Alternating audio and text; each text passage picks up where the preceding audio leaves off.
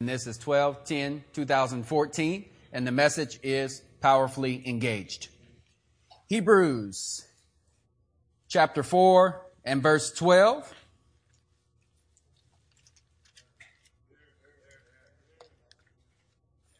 oh,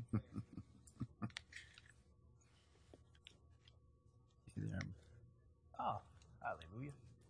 For the word of God is living and, what's that word?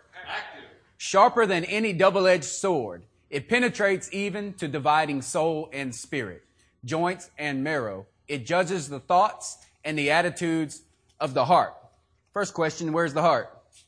It's inside of you, right? Yes. Okay, so this is an, an internal perspective. The Word of God is living and active. 16 years ago, this really impacted me. 16 years ago, the word, the, the word came to me by hearing, and that was an experience I had on my front porch with God. Nobody told me about Jesus. It was simply God telling me uh, a revelation of sorts. There's a God, you're not Him. And if there's a God, you need to figure out who He is and what pleases Him. Amen. That started me in the right direction. Amen. So, what did I do? I did what most believers do, or those who are seeking truth, they go to church. That landed me in a precious Baptist church for three years. After about three years, something happened. I actually opened the Word. I actually stopped listening just to the pastor and actually started reading the Word. Okay, this is actually where my experience starts. Why? Because this word we're talking about tonight is about engagement. And what happened when I opened that word was I started to engage the word. I started to put the word in me, started to let it divide soul and spirit, let it get down deep inside of me. And that caused a direction like no other. I actually, after three years of sitting in a dead place that I thought was alive, realized that something that I was reading in a book that I thought was just a book and some other man's thought was actually living and active. Not only was it living and active, he showed me that it was living and active in me. Well, that really caused me a problem. That means I had to change. That, it took me to a place where I had to take an inspection of where I was. Was I just listening to a pastor and a preacher that was sitting in front of me that I saw as a, a precious, sweet man of God and everything that came from his mouth was truth? Or did I go to the word and rightly divide it and see what was coming and landing in my ears and saturating to my soul was actually true for me? Tonight I want to talk to you about engagement, engaging in the word. Now, when the Lord brought me to this particular scripture, and I thought about the word engagement, my mind originally went to engagement like marriage, right? Not only be- because that's just what came to my mind, but also because we recently saw a very powerful engagement. We saw a very powerful engagement when we saw a man of God and a woman of God take a step towards a greater glory in their relationship. Talking about Curtis and Mary. Curtis, let me ask you something. When that moment in time came and you asked that question and you engaged Mary, did she engage you back? Okay. Well, then an engagement is actually dependent upon two. Am I right? It's a codependent event. An engagement is a codependent event. So I want to talk to you tonight about a couple different engagements because each one of us in here is sitting and thinking a different thought of what engagement is. Maybe they're all in the same. Maybe they're different, but let the word determine that for us. Amen. Amen. So for me, if we're engaged in marriage, to me, I'm engaged to another. That's what I think about when I think of a marriage engagement. In 2 Corinthians 11, 2. Can you turn there, please?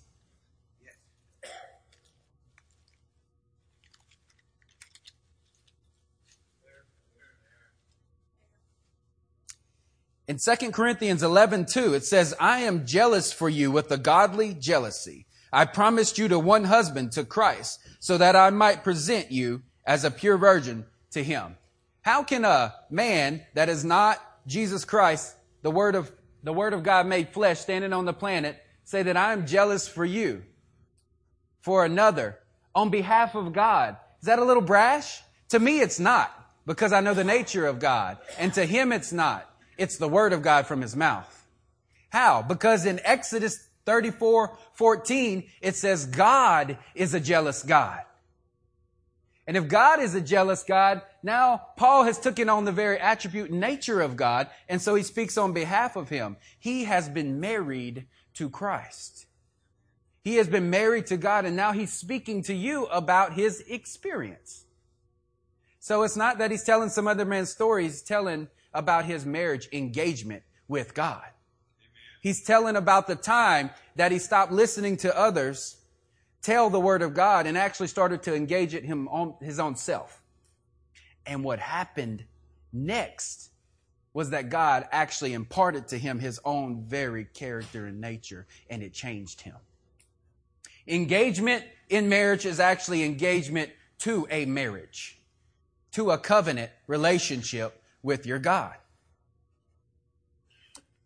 You know what this told me? It was okay to be jealous. When I started to liken the Word of God, the relationship with God to a, to a marriage, I started to look into my marriage. I started to realize that if God was jealous for me and if God was jealous for his people, then it was okay for me to be jealous over my family and what God was doing in it. So you see these things like jealousy and anger, and we think these are vices. But submitted to God, they become virtues. They become things that actually benefit. It's just that they have to be in check to the Holy Spirit. It's okay to be angry about wickedness that's coming against your family. It's okay to be jealous about your family in the midst of darkness and not letting everybody else give their opinion of the watered down word and perspective into your life. God's called you. God's equipped you. And if you're engaged in the word, he's made you the rightful judge of that situation. Luke 14, 28 talks about accounting of the cost. Luke 14, 28 says, suppose one of you wants to build a tower. Will he not first sit down and estimate the cost to see if he has enough money to complete it? For if he lays the foundation and is not able to finish it, anyone who sees it will ridicule him, saying, this fellow began to build and was not able to finish. Or suppose a king is about to go to war against another king. Will he not first sit down and consider whether he is able with 10,000 men to oppose the one coming against him with 20,000? If he is not able, he will send a delegation while the other is still long off and will ask for a term of peace. In the same way, any of you who does not give up any, everything he has cannot be my disciple. It's a marriage relationship. It's a marriage relationship. It's a covenant that has no quit in it. It's a covenant that has no quit. When two join in the in the company of God, there is no quit. The reason we get engaged and put ourselves in position to be married, to make, to come to that day is because once we cross that threshold, whatever may come does not matter. That covenant relationship has determined the fact that there is no quit. It puts you in a position in order the, when the uh, war comes against you, that you're, you're not able to bounce out. You actually have to step up and step into that war and watch God work through you. God is jealous for you. When I see a character and an attribute of God, I have to ask myself, I know that I'm not God, but I know that I serve God. I know that he's my father and that makes me his son.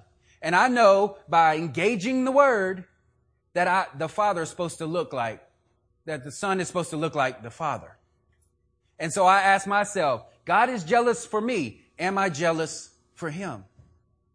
Am I jealous for him? When I look into somebody else's life, am I competing with the glory of God in their life or am I jealous to see the glory of God be made known in their life?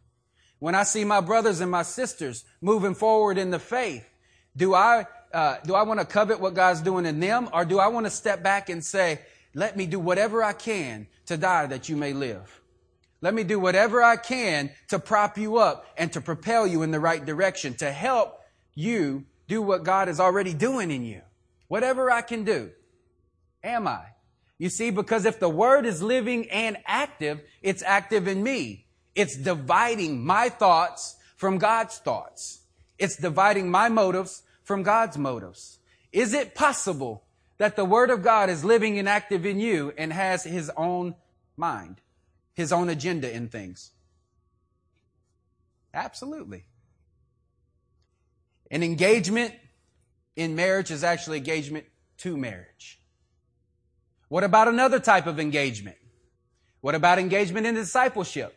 This church, this body as a whole is a discipleship ministry. If you didn't know that, something's wrong. discipleship. When I think of engaging in discipleship, I think of two disciples on one ship. I think of two men, two disciplined men of God, two disciplined women of God joining arms on one ship in one direction. And whether the storms come and tries to blow the ship over, we got each other. And on that ship, it might get crazy sometimes. We might sharpen each other. Wow. And make the word true. We might love each other. We might feed each other. We might clean the boat together. All these kinds of things. But we're on one ship because we're married to God and now we're married to each other. And we're in one partnership for one goal. This is a ne- next step in the unification of the glory of God. Jeremiah 21 8.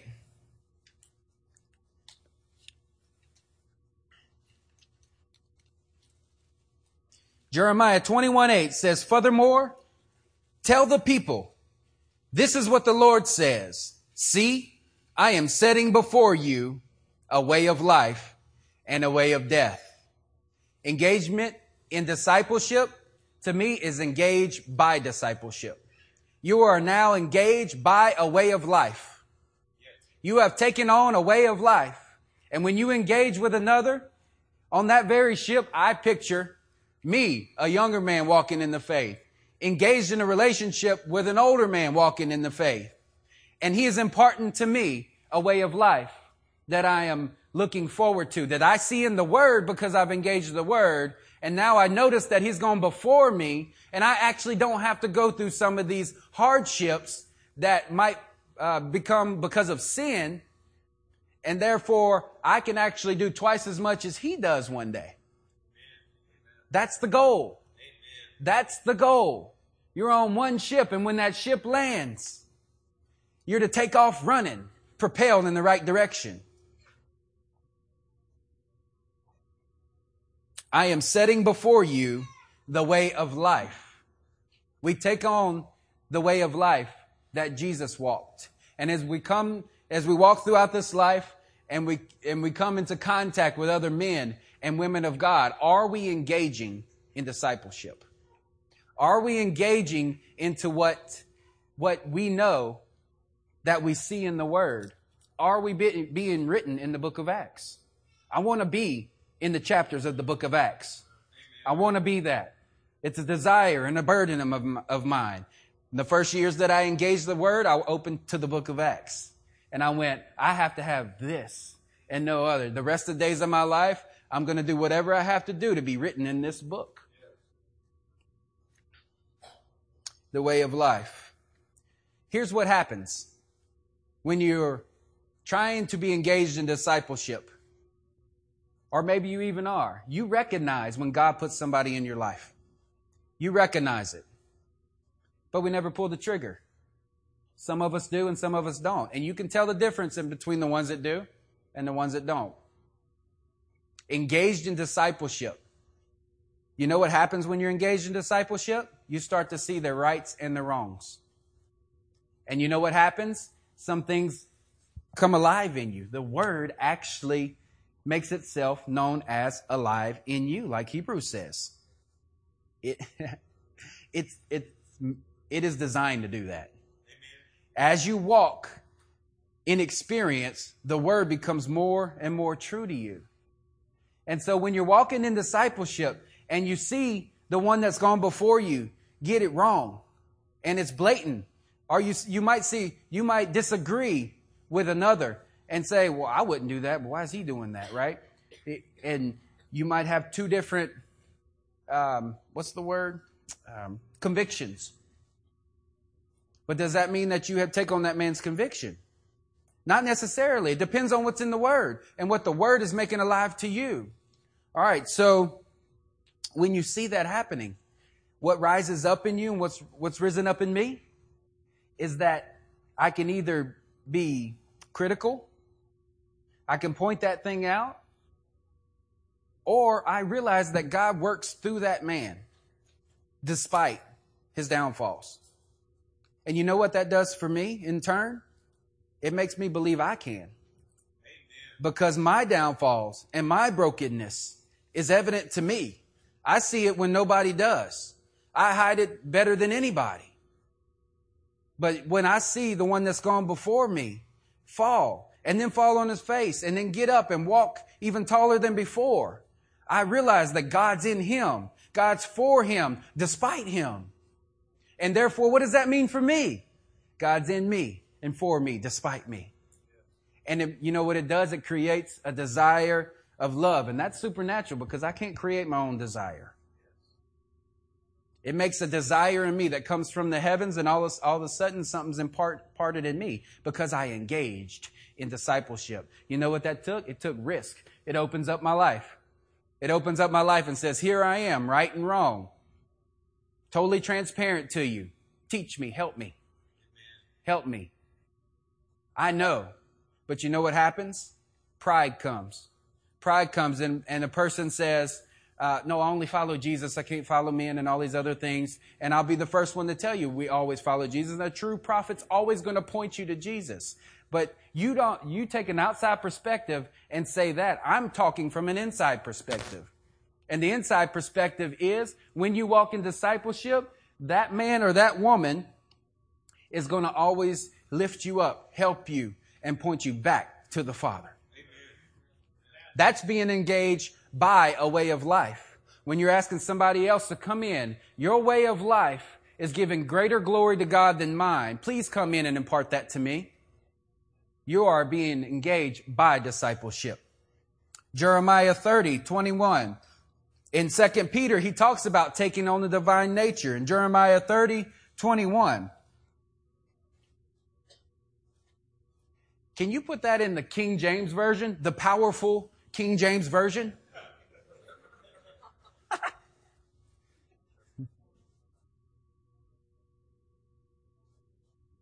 ah, yes. Look at this. For who is this that had, that engaged his heart to approach unto me, says God. What is happening? The verse in general, for all you students in here, a word that I'm uh, cherry picking scripture is a prophecy of Jesus from uh, from Jeremiah. And it's talking about Jesus coming near to the Father and the Father actually accepting him. But what happened for the acceptance to come was this man engaged his heart, approached God, and then God engaged him. And this is what happens when you engage the Word. You engage the Word and something supernatural happens. The Word actually engages you, changes you, molds you, inspires you, makes you into something that you are not.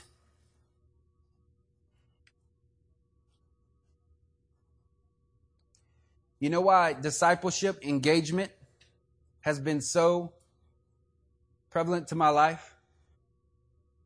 Is because when I, when I can see another man of God getting it right and getting it wrong, it annihilates all the I can'ts in me. Every time I say I can't, the Spirit says I can. Amen. Every time that I say I can't, the Spirit says I can and you know it. And then it's no, no more, it's no longer an adequacy issue. It's an obedience issue. And when I narrow it down to an obedience issue, then I got to narrow it down to whether I'm going to stand in rebellion or do what God told me to do at first. And that's simply obey Him because He's my Father. And then I go backtrack and I go, well, how can I obey you, God? And He says, I'm your Father. And just that name alone should make you trust me. I'm like, Amen. Well, let's do it. and then he empowers me, equips me, encourages me, and propels me forward. Amen. A third type of engagement. Engagement in warfare. Boy, do we talk about that a lot around here. And any body of believers that you fellowship with, it should be the conversation because we are in warfare. We don't like to say it, but we sure better engage it. Engage in warfare for me is engage for warfare. You see, when I engaged in warfare, when I engaged in the word, I realized that I, that the war was already brought to me. So if the war was already brought to me, I had no choice. I had no choice. I was born again for this. So I'm not engaged in warfare. I'm engaged for warfare. When I engage the word, God equips me, makes his word alive in me, and puts me right in the middle of warfare. And all around me is chaos. And all of a sudden chaos starts to look like opportunities. I start to ask, I start to take my eyes off of circumstances and say, why, oh God, why, oh God, why, oh God. It's not why, oh God. It's why, why am I not doing something about it? You see, because he places me right in the middle and he makes, the scripture tells me, I am the peacemaker. I am the one that makes right order with man and in God, with God in the midst of chaos. And when I, when I get a grip of that and understand that that is my life and will be to the end of my days, I start to take joy in it. I start to take joy in the fact that I was born again for this. That I was born again for this. That God is equipping me for this. And that if I do not enter the fight, I will not ever realize the fight that is in me. I heard a Michael Brown quote today and he said, the Goliath, every man needs a Goliath in order to bring the David out of him. Bring on the Goliath, bring on the giants because I want to know what it is to hear the sounds of giants falling. Amen. But how can I if I do not engage in warfare? Because to engage in warfare is to engage, be engaged for warfare. Judges chapter 3 and verse 2. Boy, I found a sweet nugget.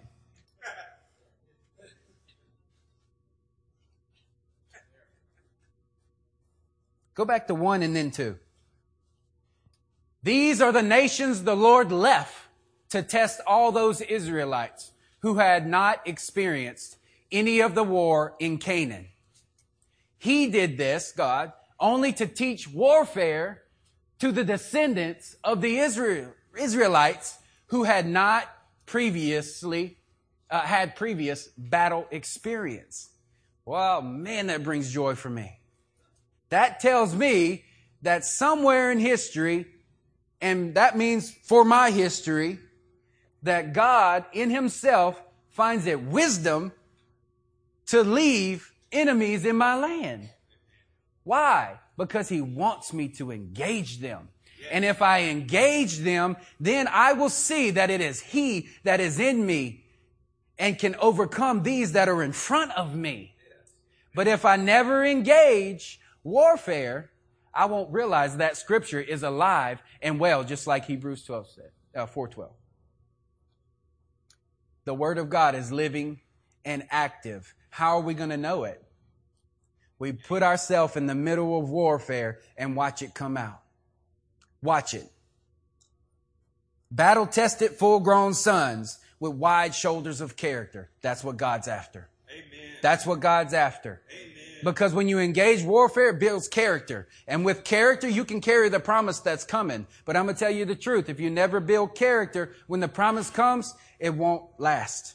You can't carry it. You won't be strong enough. You won't be equipped and you won't be ready. Are you willing to do that? Are you willing to pass up the promise to come? This is a narrow way we're on, correct? Yes.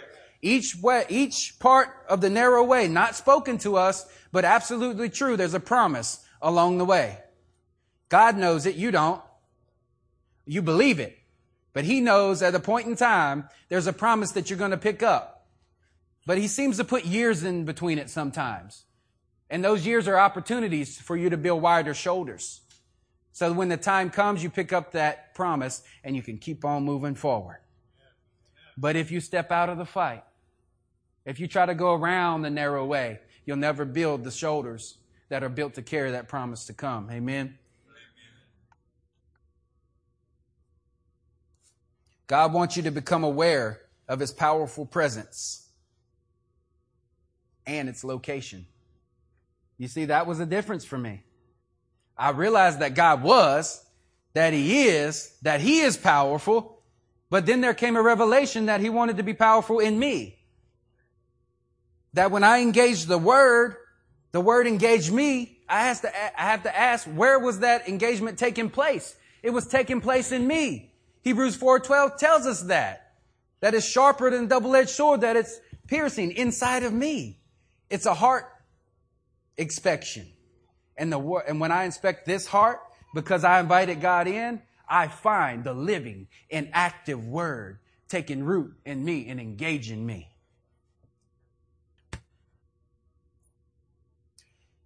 Engaged in warfare means that you must engage warfare because it's already engaged you. Amen. Amen.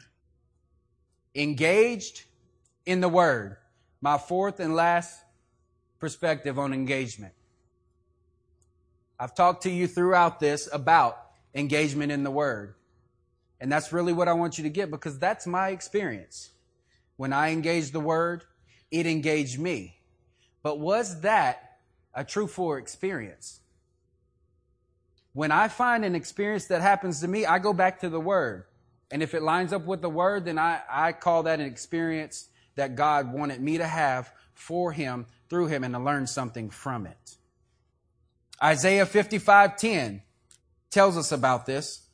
As the rain and the snow come down from heaven and do not return to it without watering the earth and making it bud and flourish, so that it yields seed for the sower and bread for the eater, so is my word that goes out from my mouth. It will not return to me empty, but it will accomplish what I desire and achieve the purpose for which I sent it. Now this creates a problem for me, a conflict in my soul. That word of God, I know, is in me and in you and it will return to God with, with out. It will definitely return to God had accomplished what it was sent to do. What does that mean for you? What does that mean for me? You see, this is what happens when you engage the word. It must change you. How do we ask the word of God to come and live in us and then not do what the word of God says to do? Is that not rebellion? You see, if you will open up this word, it is living and active and it will change you. It will come down to a conflict of interest between your soul and the Spirit of God. And it will be very simple for you. Obey or rebel. You see, God's not the God uh, of confusion. He makes this simple. He makes it very simple for you. The word is true and my thoughts must line up with it. My thoughts. He says, my thoughts are higher than your thoughts, my ways higher than your ways, and you invited that in your life. You invited that in your soul. So where do we line up? Do we, do we expect that we invite the living, active word to live in us? And then when we don't do it, walk in the favor of God? Do we expect to be happy or comfortable, or whatever words you want to use?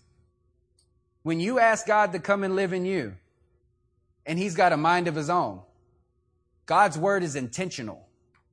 God's word is living, and God's word is active. God's word has a mind of its own. But you know why? Because the word of God and God cannot be separated. The word of God, God, the spirit of God, they are one source. They cannot be separated. And they live in you. Amen. What does that mean? There's somebody living in here. And he is, he has got an intention like no other. He's got a mind of his own and sometimes he frustrates me. sometimes he makes me happy. You know, it, it depends on me lining up with what he wants to do in me. Amen. You are the house of God, correct? Yes. All right. Then you have now moved over and somebody else lives in this house. We call him master in God. And when we wake up each day, we ask him, God, master, what are we going to do in this house today? What should we say? What should we feel? Where should we go? Right? Yes. Okay, we're on the same page. because that intentional word that lives in you is going to return back to him, had producing fruit. Will you go with him? Then let's go back to Hebrews 4:12 and I want to bring this scripture alive to you. Now the reason that I've brought you through these couple of scriptures because I really wanted you just to get Hebrews 4:12 because this scripture is alive. Not just the words within it, but it's come alive to me. It means something to me that it may not mean to you and I would hope that by my experience, suffering, hardship, whatever I may have had to go through in order to understand this word, that I might be able to give it to you so that you could enjoy the glory of God in it as well. Amen. Amen.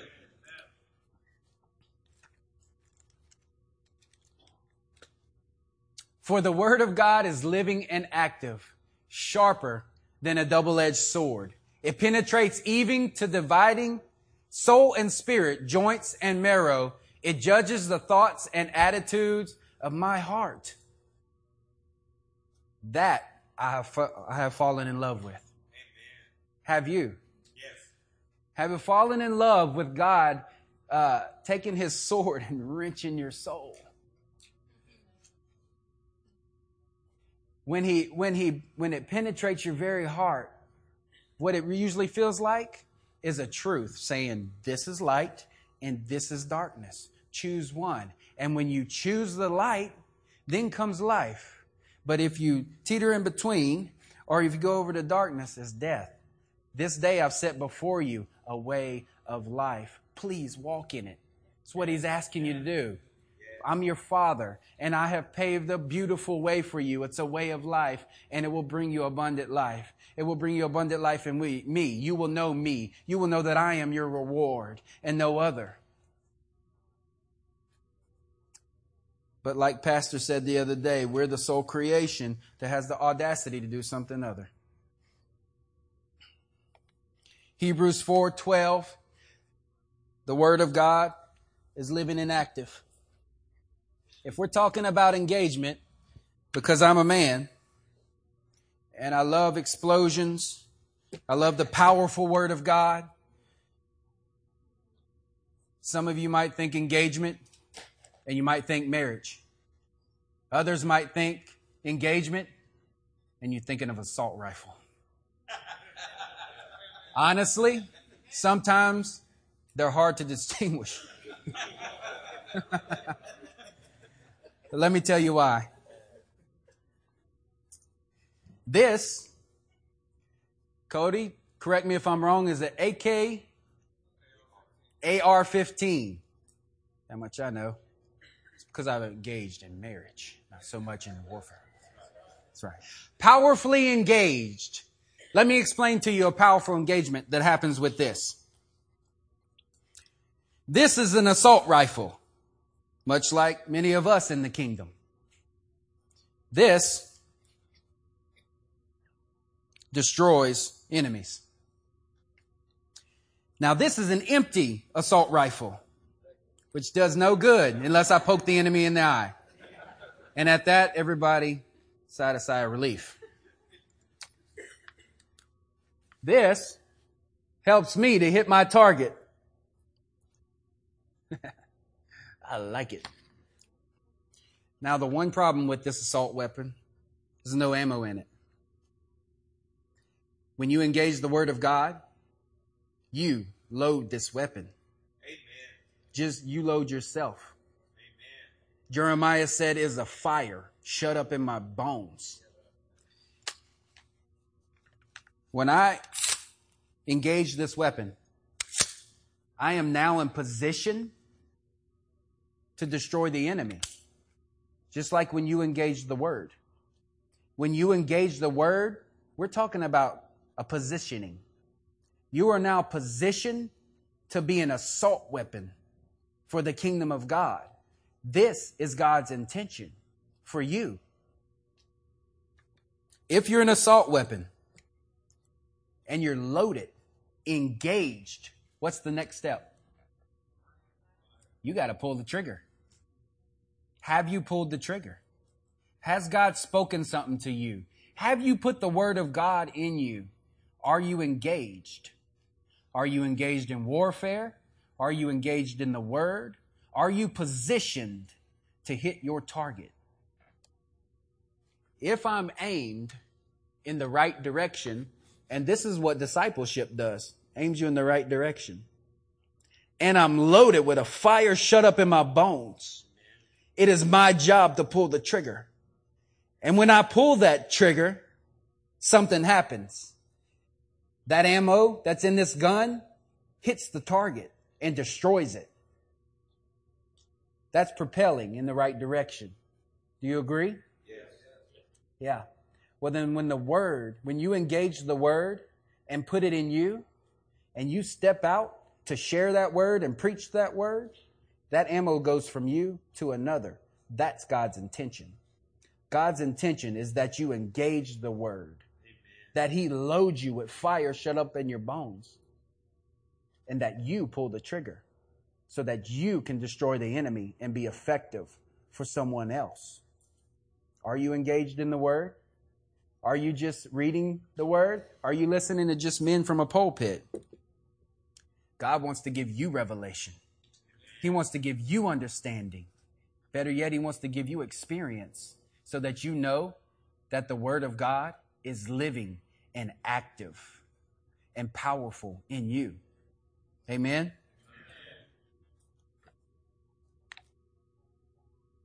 I'm going to leave it at that. When I point this weapon to you, does it make you tense? Because you're on the other end of it, right? Yeah. Well, then what should you expect if you're pointed in the right direction?